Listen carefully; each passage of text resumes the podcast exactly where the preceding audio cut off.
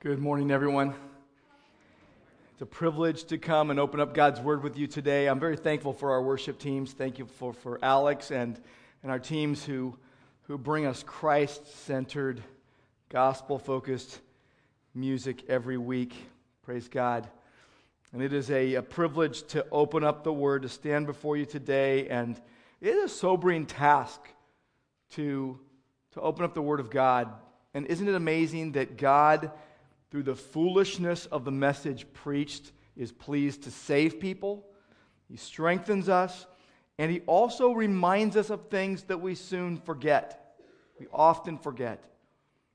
Today we're in Acts chapter 14, verses 19 through 28, and there's a reminder to us. This passage is reminding us that God's people suffer. Christians go through tribulation. Through many tribulations, we shall enter the kingdom of God. And we, we suffer not just as all people suffer in a general way, but we suffer for the gospel.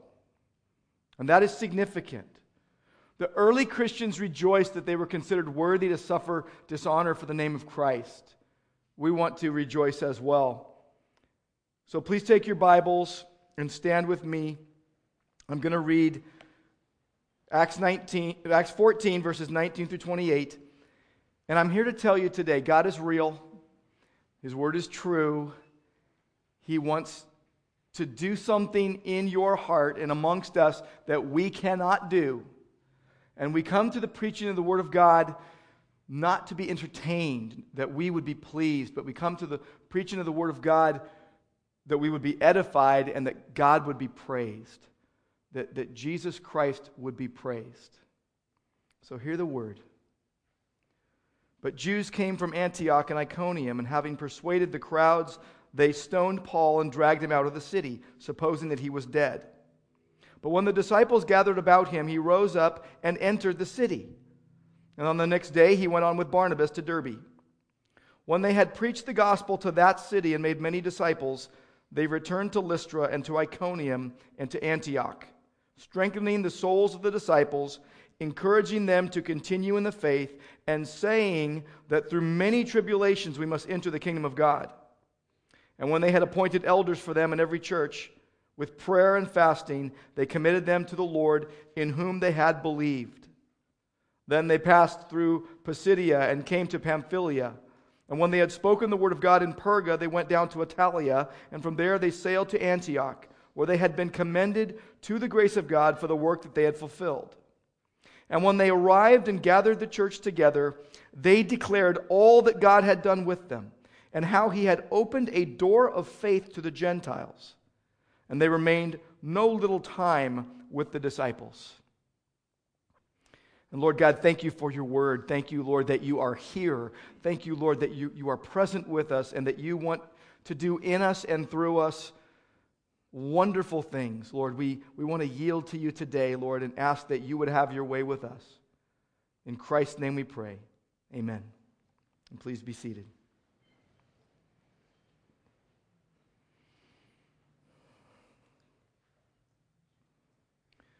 Through many tribulations, we shall enter the kingdom of God. All Christians suffer. We suffer for Christ and the gospel. The main idea of this passage is that God is going to bring his people through tribulation to his kingdom. That God, if you're a Christian, that God is going to carry you, is going to see you through to heaven. And God brings you through tribulation so that he would accomplish his work in and through you ultimately for his glory all for his glory. He will see you through, he will carry you. This is our confidence in Christ. This is what we can be assured of in Christ. And in this passage today, I see three actions that God is taking with Paul and Barnabas, and he takes us through as well. Three actions that God takes in order to accomplish his work in and through us for his glory and bring us through tribulation to his kingdom. I want to call your attention first to, to, to verse 19 and to the first thing we see God doing here. we see God sustaining his people. God sustains. The idea here is that you won't die until God is, is through with you here. That you won't die until your God ordained work on earth is done. God sustains his people. In verse 19, we see them persecuting Paul, and, and his Jewish enemies are traveling over a 100 miles in a day where it was very hard to travel a 100 miles. And they chased him down to Lystra. And they did so because they hated him, they hated Jesus, they hated the gospel. They chased him down to Lystra.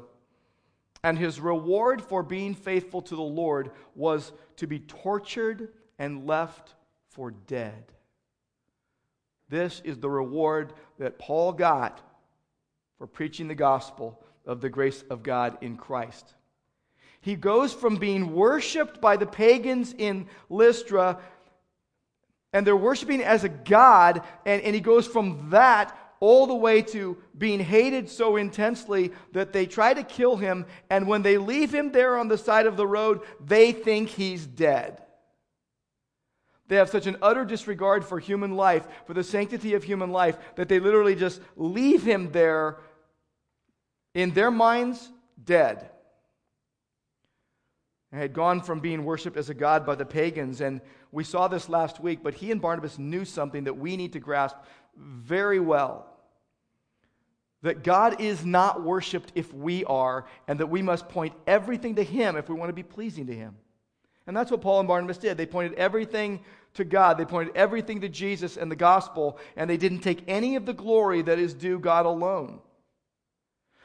But the reward for that faithfulness, how Paul was counted worthy to suffer for the, the name of Christ, is that he was stoned and left for dead. They would stone you in those days, they would put you usually in a pit and they would take large rocks, large stones, and throw them on you and crush your bones and kill you. So Paul was left for dead in that condition. He had to have been broken and bloodied and a total mess. The apostles were facing all sorts of persecution. Paul in the, in, in the epistles would say, Look, here's the stuff I've been through for Christ. Here's how many times I've been shipwrecked and, and whipped and beaten and stoned for the cause of the gospel. This is what has happened to me. And he recounts and the reason why he could recount it, as the Holy Spirit led him to write, is because God wasn't through with him yet. He was still on his journey to heaven, he was still being used for the gospel. We know that life is a, is a joy filled gift from God, but it is also a sorrow filled gift from God. Just life in general. You, you say, My life is a gift from God. And there is joy and there is sorrow in that life that is such a gift from God. But eternal life is the same way. It is filled with joy and sorrow. And Jesus said, This is the way it's going to be. With the gospel truth of the glories of God in Christ, there's also the gospel truth that you will suffer for the name of Christ. What kind of difficulties have you faced for your faith in Christ? You could probably tell stories of, uh, of difficulties coming your way because you were faithful to Christ. You clung to Christ, and as a result, your reward was to be mistreated, was to be persecuted. This is what happened to Paul. You go on to the next verse, verse 20, and it is an amazing, amazing thing that happens. And it's very short and it's very brief, and you could almost miss what really happened. The disciples circle around Paul, and it doesn't tell us what they did while they circled around him. But presumably they're praying. The guy is on the ground, left for dead, probably unconscious at this point. But we read that he basically gets up and enters the city. This is a miraculous healing. This is a providential, sovereign, miraculous healing of God, where God breaks into the natural order of things and does what only He can do. And He literally raises Paul from the presumed dead. This is what happened here. This is what he does. He, he literally gets up and enters the city. Can you imagine what the people were thinking? Like this guy was dead. We left him for dead. What is he doing going back in the city? This is a healing miracle performed by God. Paul was revived, Paul was brought back to life. In July of 1984, there was a man named Terry Wallis who was in a car crash in Mountain View, Arkansas. July of 1984. And the, the crash was so horrendous that he was unconscious and he was in a coma. And he was in a coma for 19 years. 19 years. Not saying a word, not doing anything. He's laying in the bed for 19 years until June 11th, 2003. He woke up. After 19 years, he woke up. Literally 20 years in a coma. He, he wakes up. The, his first words were Mom, Pepsi, and milk.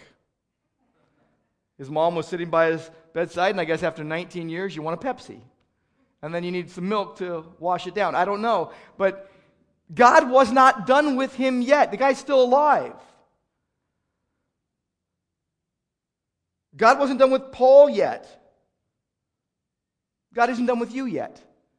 You're not going to die until God is, is done with you here on earth. Every day that you would live was ordained, was marked out before you ever lived one of them. And so a lot of people are afraid. They're afraid to die. They're afraid of whether they're going to die at a certain point or of, from a certain cause. And all I can say is because God is sustaining your life, you can relax about that. Of all people, I, am the big worrier, and so I've, I've thought of every scenario of how I could die.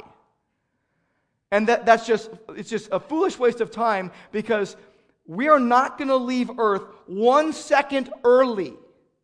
When you die, it's not like God's going to say, Oh, I needed that person tomorrow. No, you die and you're off the scene. Your, God's purpose for your life is over.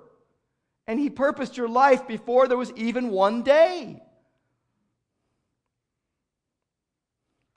You want to know what Paul's perspective on his life on earth was? Go with me to Philippians chapter 1.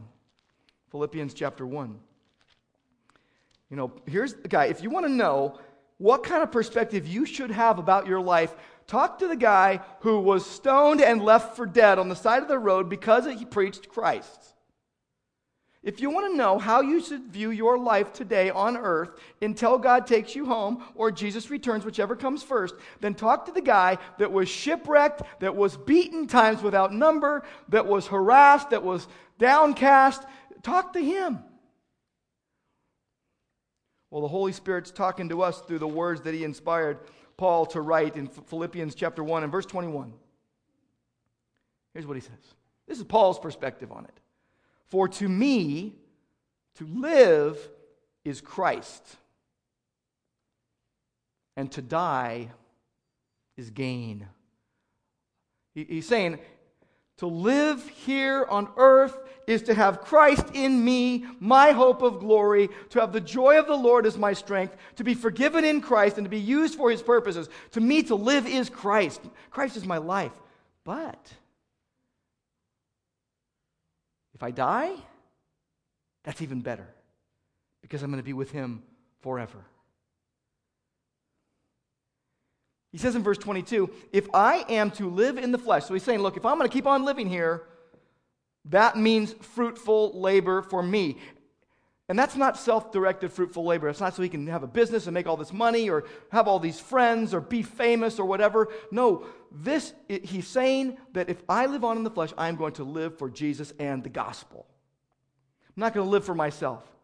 I'm not going to worry about what I'm going to get out of it. I'm not going to worry about me all the time. I'm going to, to think, what does God want me to do for gospel purposes?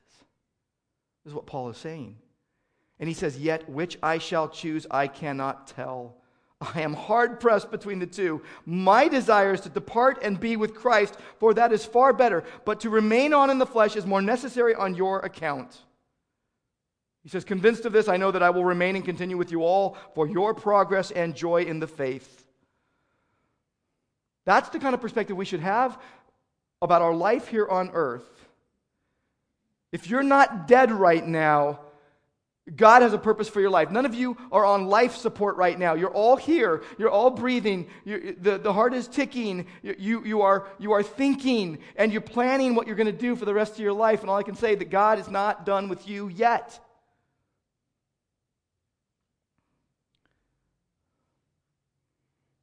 And by the way, you, you kind of are on life support.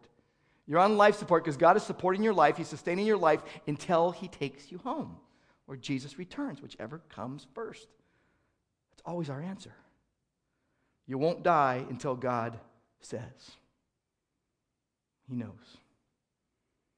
This is the first thing we see in this passage. God sustains your life. You won't die until your God ordained work on earth is done. And because He is sustaining your life, you can relax about that. Psalm 46:10 says, "Be still and know that I am God." Be still. Relax. Just let go of all that worry about that and just know that I'm God. I, am sovereign. I'm going to providentially orchestrate the events of your life. And there will be times I'll break in with a miracle that will leave you awestruck. That's the first thing we see.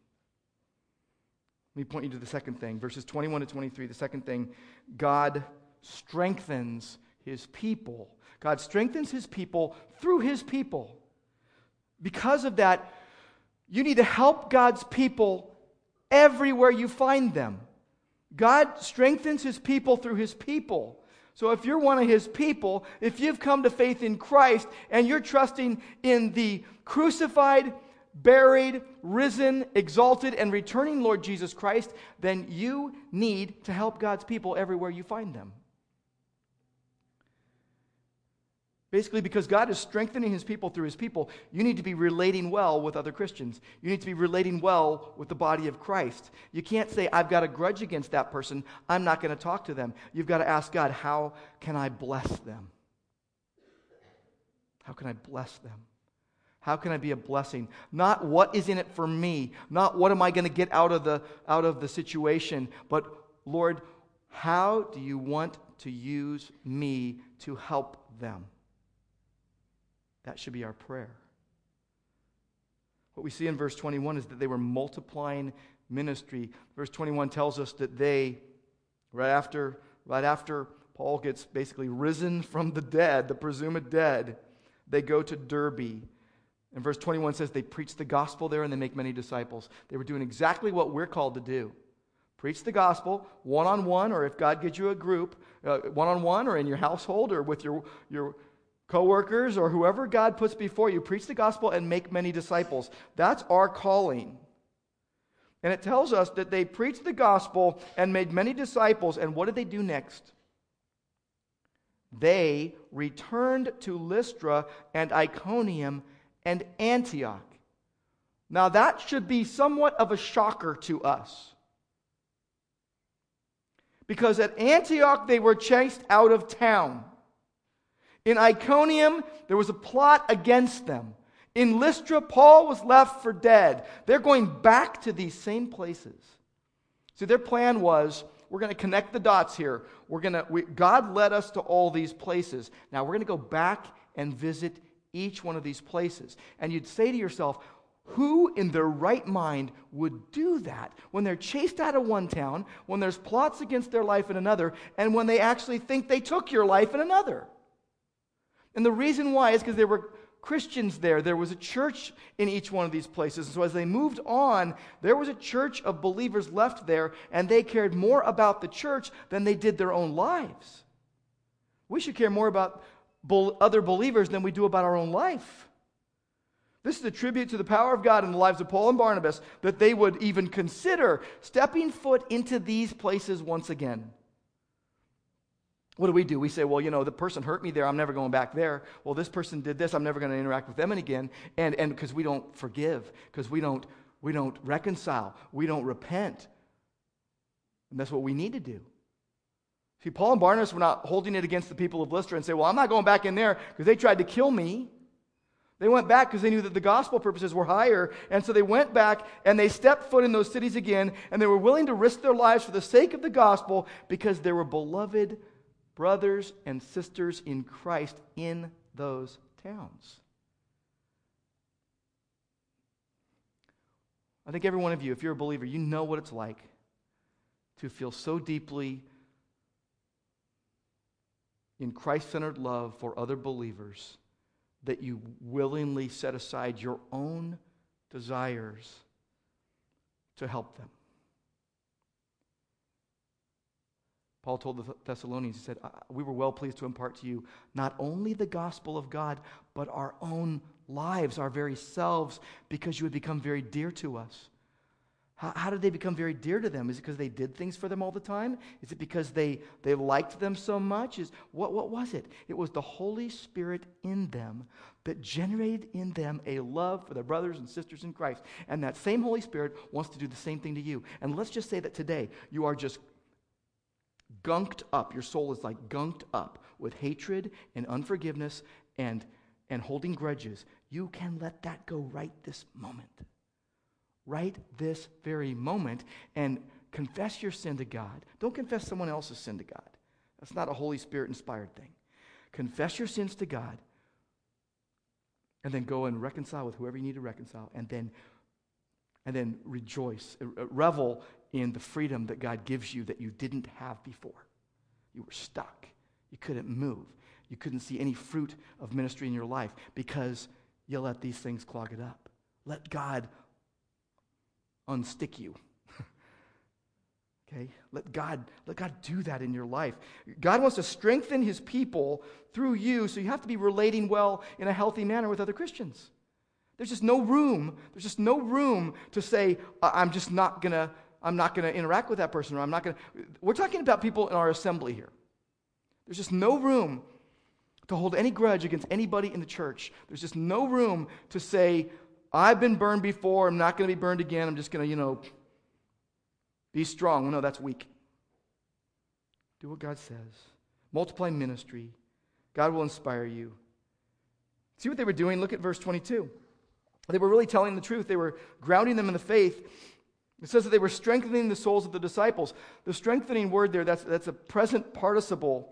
And it means that they were doing ongoing teaching, ongoing biblical counseling with these believers. They were helping them on an ongoing way. They were strengthening their souls. It also says they were encouraging them. That's another present participle. It means they were in an ongoing, sustained effort. They were telling them, keep going in the faith. You know how many Christians just want to give up?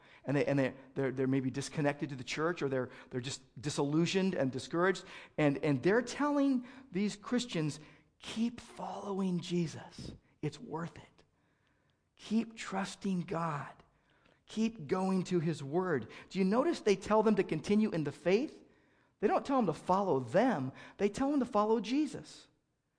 Get in the word, get in prayer, be in fellowship with other believers. I can just hear Paul and Barnabas saying to them who are tempted to give up, they're tempted to give up, and they say, Don't give up. Don't give up. If you're tempted today to give up, I say, Don't give up. If you're a Christian, don't give up. Don't throw in the towel. Don't say it's not worth it. Don't say it doesn't work. Don't say I'm done. No, you can fight the good fight of faith. You can cast all your cares upon Him because He cares for you. You can trust God with everything in your life.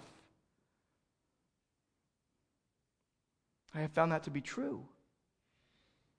That is my testimony to you. I have found that to be true. Long for heaven and then be fully engulfed in ministry here eh, because God will accomplish what concerns you today. Psalm 138 8 tells us that God will accomplish what concerns you. He is not asleep at the wheel. He is not, you know, shirking his responsibility to you. He is actually doing good for you in Christ all the time. We have all the riches of Christ. We're seated with Christ in the heavenly places. Our, our position in Christ is, is secure.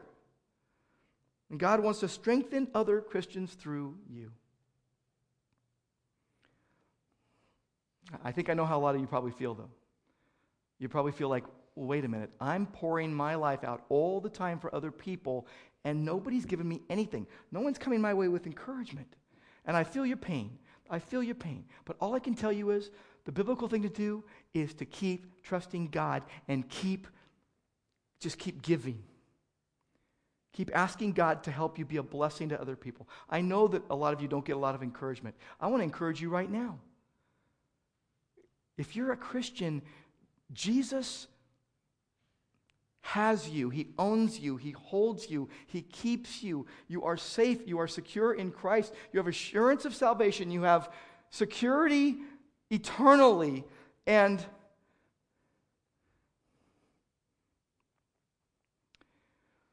you're never going to be left alone. You, you might feel like you're alone. You're never going to be left alone. You're never going to be forsaken.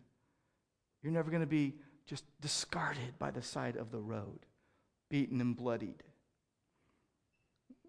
God says, I am with you always. Never will I leave you, never will I forsake you.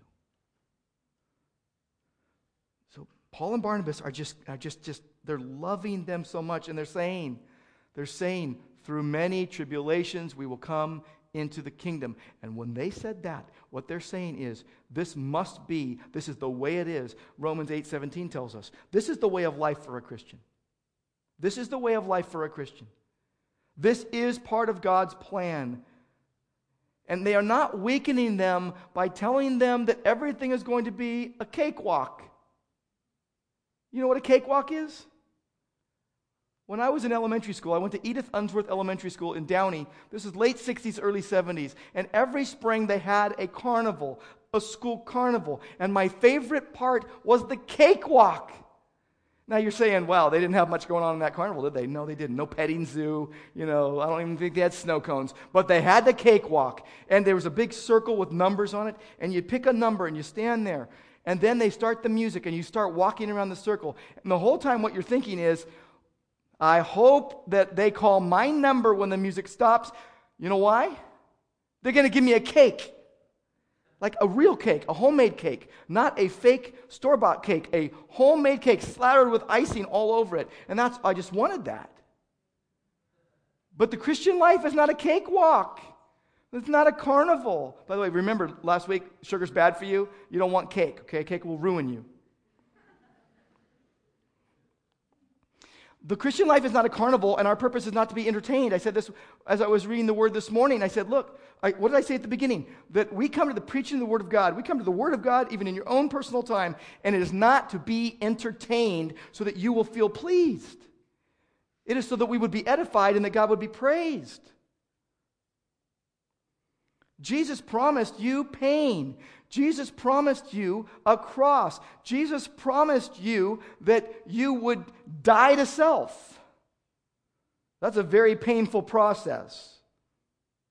If you're a husband, you're called to, to lay down your life for your wife and your kids, if God has blessed you with kids. If, if you are a, a brother or sister in Christ with other believers, you are called to lay down your life for the brethren to say no to yourself and, and, and whatever God wants to do, and, and cake will ruin you. But the cross is going to strengthen you. The cross will strengthen you. You think, well, well, I don't want to be weak. Well, we already are weak. God is strong. His grace is sufficient for us. And we live in a world that, that there, you look around, there is nothing untainted by sin. Everything is infected with this, with this disease.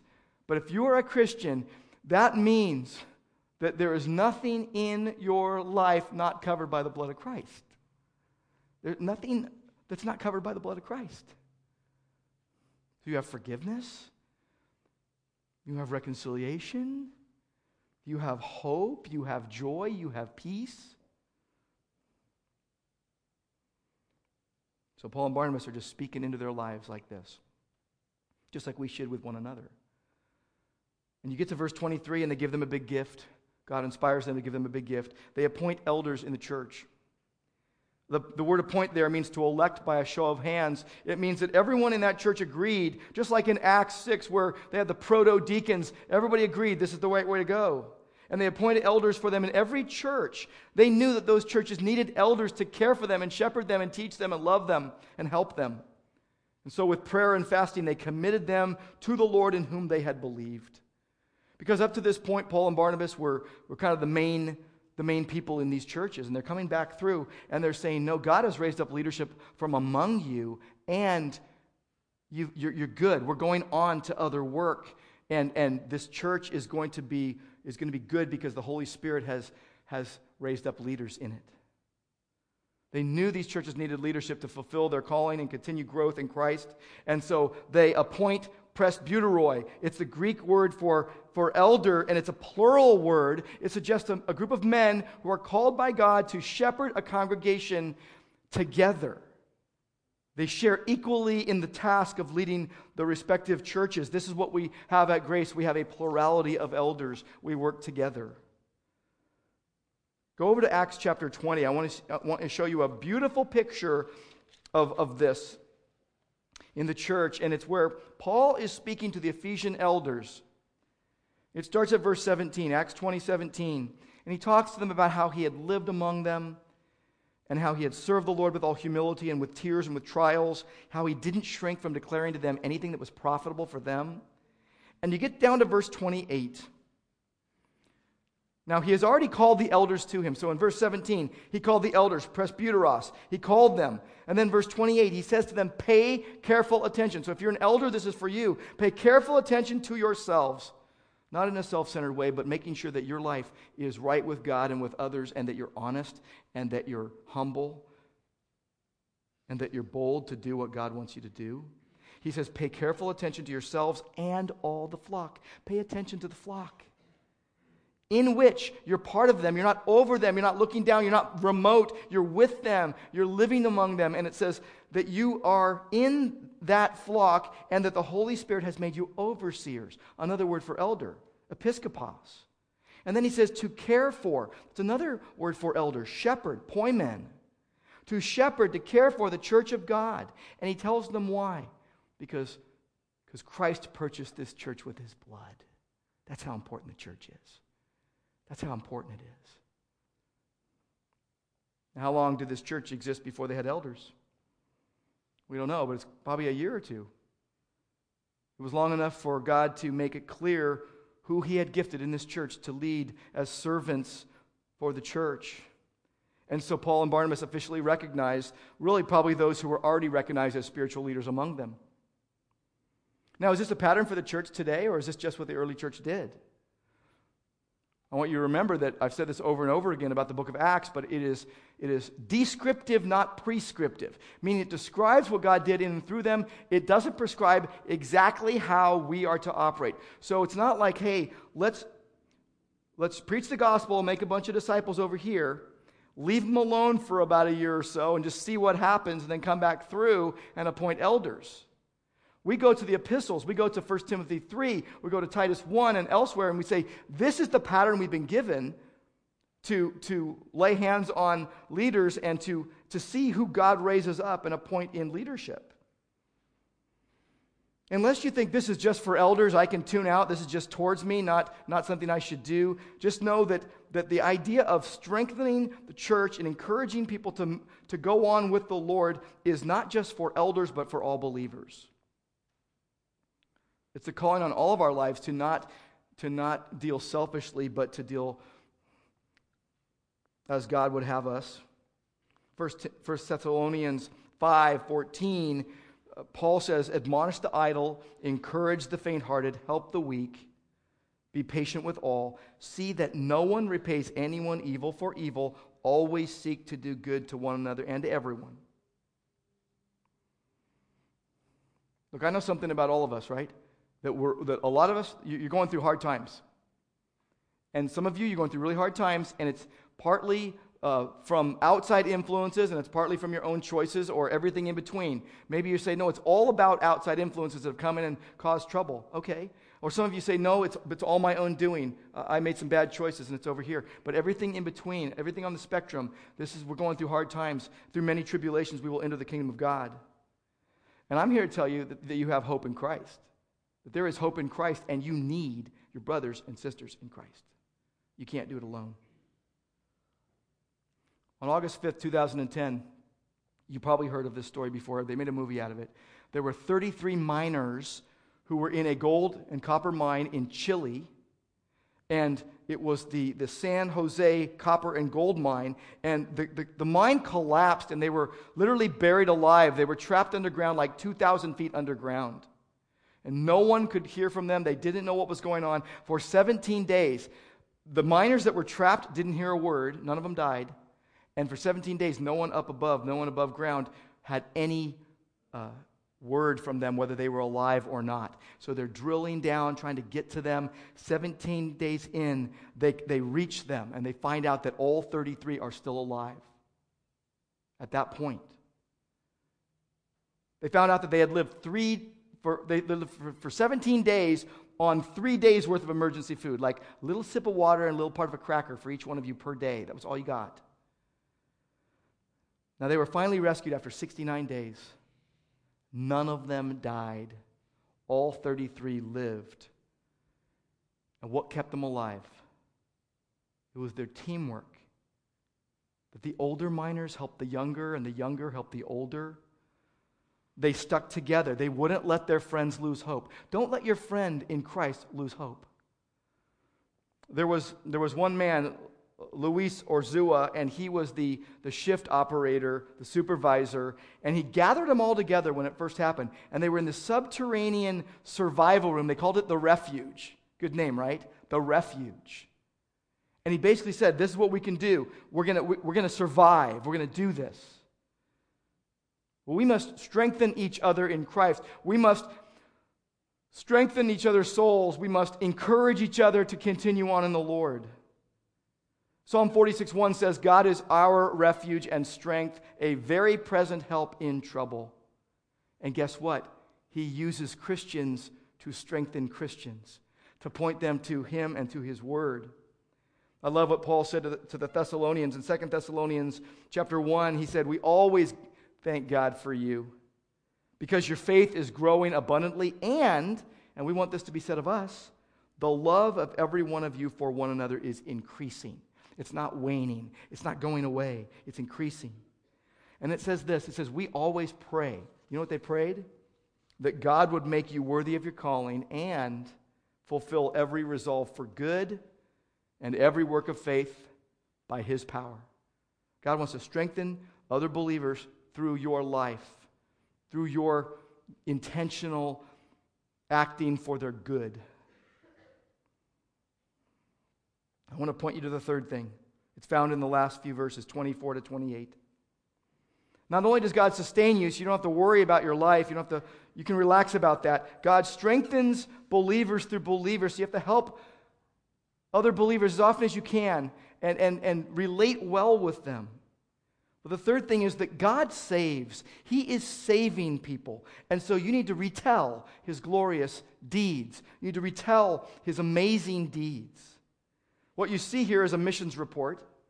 Verse 24, they pass through Pisidia, they come to Pamphylia. Verse 25, they speak the word in Perga. They're preaching the gospel. They're telling people you can be forgiven by Jesus because of his shed blood. Then they go to Attalia, and they're at this port, and they get on a ship. Verse 26, they sail to Antioch. Now, I love the phrasing of this. That's where they had been commended to the grace of God for the work that they fulfilled. That's where they were sent from. This was their sending church. They came back to their sending church just like Kayla did today.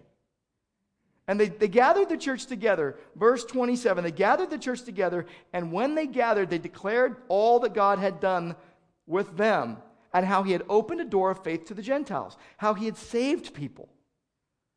They declared it. It simply means they reported back, they brought the news.